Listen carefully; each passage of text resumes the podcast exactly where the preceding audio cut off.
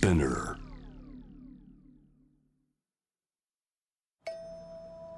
私は二郎という26歳の男性のブログを読み始めました。僕は数年前都内のある町に住んでいて蕎麦屋でアルバイトをしていました。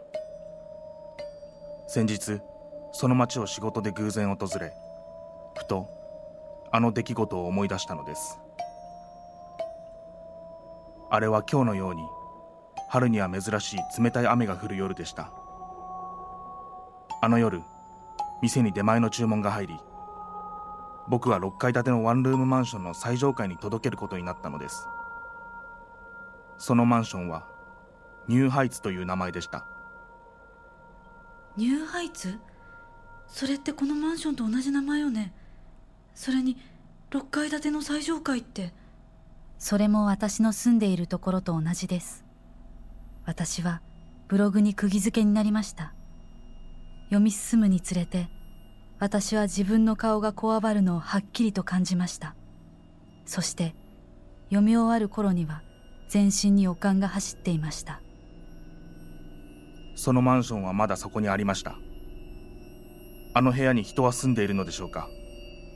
もし住んでいるとしたらその人が平穏に生活を送っているかどうかが気になります。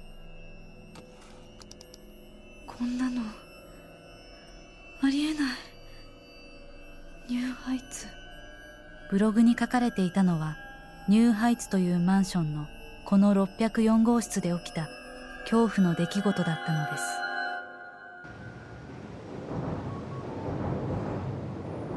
翌日私は仕事を早く終えると不動産屋を訪ねました。いらっしゃいませ。ああ滝川さんどうしました？あの604号室のことで聞きたいことがあるんです。え？これを読んでください。私はプリントアウトした二郎という人のブログを担当者に見せました。彼はざっと読み終わるとほう？それでこれが何か？何かってこれって私の住んでる部屋のことですよね。絶対そうとしか思えないんです。何を言ってるんですか？大体このブログにははっきりした住所は書かれていませんよね。それにニューハイツなんて名前のワンルームマンションは全国に5万とあると思いますが。でも6階建てで6階の部屋には誰も住んでないって書いてある。それは今6階の入居者がいないのはたまたまだとご説明したはずです。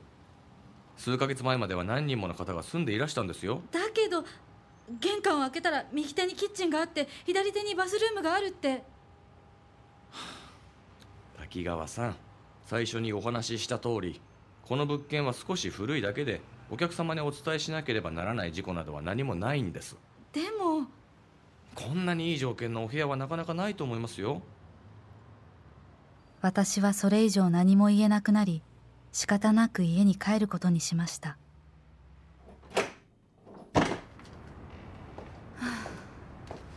不動産屋の言う通りブログの中に出てきたマンションはたまたま私の住んでいるマンションと同じ名前だっただけなのでしょうか。間取りが同じようだと言ってもワンルームマンションなんてどこも似たような作りなのかもしれません。気にしすぎなのかな。しかしその時私はあることを思い出しました。あれって。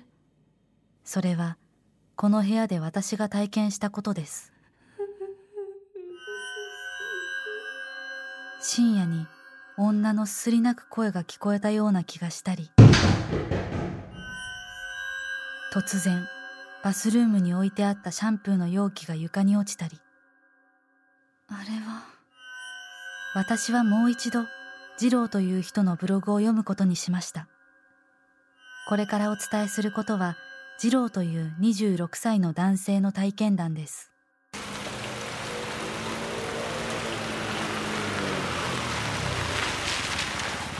ニューハイツここか。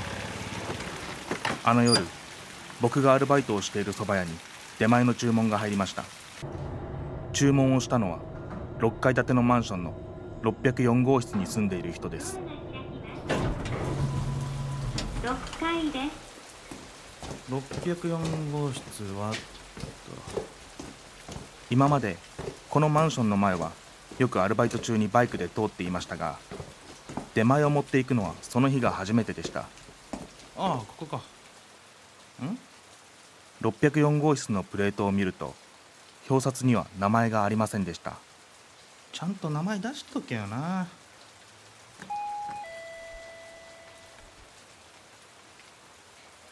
い。あ北宮です。ご注文のおそばお持ちしました。僕はドアが開くのを待っていましたしかしいつまでたってもドアは開きません。どうなってんだよ。なんだよ。すいません。おそばお持ちしたんですが。あのすいません。するとその時インターホン越しに声が聞こえてきましたなんだよあの大丈夫ですか？何かありましたか？あのとっさにドアノブに手をかけると鍵がかかっておらず扉が開きました。え？玄関を入ると室内は暗くシーンと静まり返っていました。物は何も置かれておらずとても人が住んでいるようには思えませんでしたあのー、どこですか？右手にキッチンがあり左手にバスルームそして奥にリビングがあります。しかしどこにも人の姿はなくすすり泣く声も聞こえませんでした。どうなってんだよ？音がしたのはバスルームの中からです。あの大丈夫ですか？失礼します。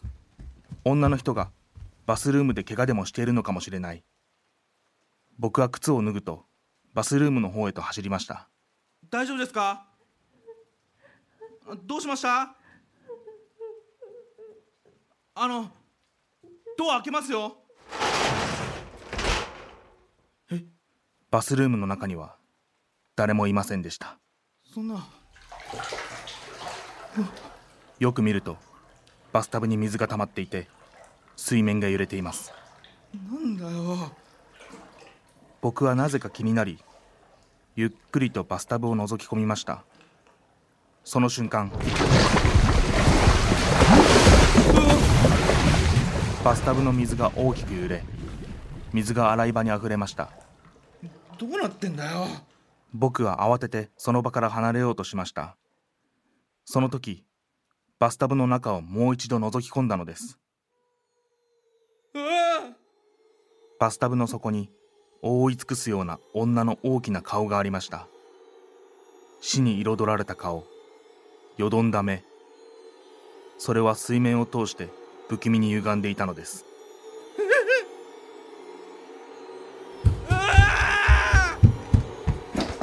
僕は慌てて部屋から飛び出しました。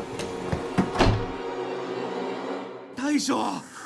どうしたジロそんなに血相変えて。幽霊。女の幽霊が出たんですよ。僕はアルバイト先の蕎麦屋に逃げ帰ると店主に604号室であった出来事を話しました。またかまたかって大将どういうことですか？よん？おおいやあそこは空き部屋なんだよ。え？いやいやまあもう気にすんなよ仕事溜まってるぞ。ちょっと。あれ何なんですか？いやもうその話はいいから。仕事しろよ。いやだけど大将結局店主は詳しいことは何も話してくれませんでした。しかし僕はどうしても気にかかり後日不動産屋に出前を持って行った時にあの部屋のことを聞いてみました。すると不動産屋は急に血相を変えてこう言いました頼むからそのことは秘密にしていてくれ。と。秘密。私は改めて二郎という人のブログを読んでますます書かれている出来事がこの部屋のこととしか思えなくなりました。だけど事故物件だったらちゃんと住む人に伝えなきゃいけないのよね。それなのにどうして？物音がしたのはバスルームからでした。何私は恐ろしく思いながらもバスルームへ向かいました。何なの？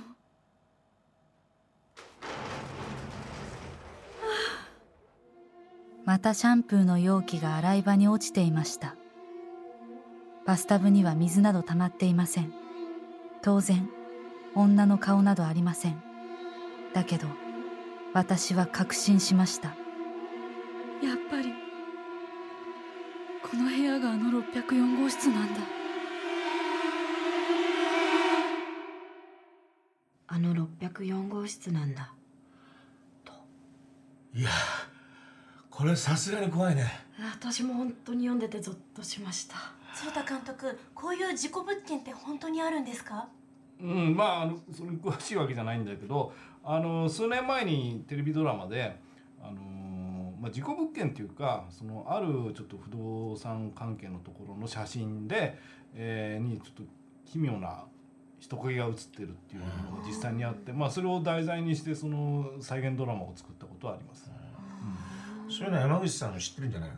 そうですね。あの私自身も引っ越しの時にいろんな物件をこう見てたんですけれども、すごく条件のいいマンションがあったんですね。でまあそのマンションいいなと思ったんですけどマンション名とあと詳しい住所が載ってなかったんですよ、うん変じゃないですか。写真だけ？写真だけ。ああそう。写真だけ。で変だなと思ってとりあえずそのエリアにあるマンション名を、まあ、ひたすら検索していたら、一件事故物件がヒットしまして、えーしかもその事故物件っていうのがもう何回も事故を起こしてて呪いの物件っていう口コミまで書かれてたんですよね。でうわ怖いなと思ってじゃあどんなマンションなんだろうって写真を見てみたら私が狙ってたその物件のマンションの写真と一致した。それは内見までは行ってないあ内見までは行ってないんですよ。なるほど。うん、だから行かなくてよかったなと思って。う ん僕も今一人暮らししててその部屋を探す時に何件か異常に安い物件があってで内見まで行ったんですよ、はい。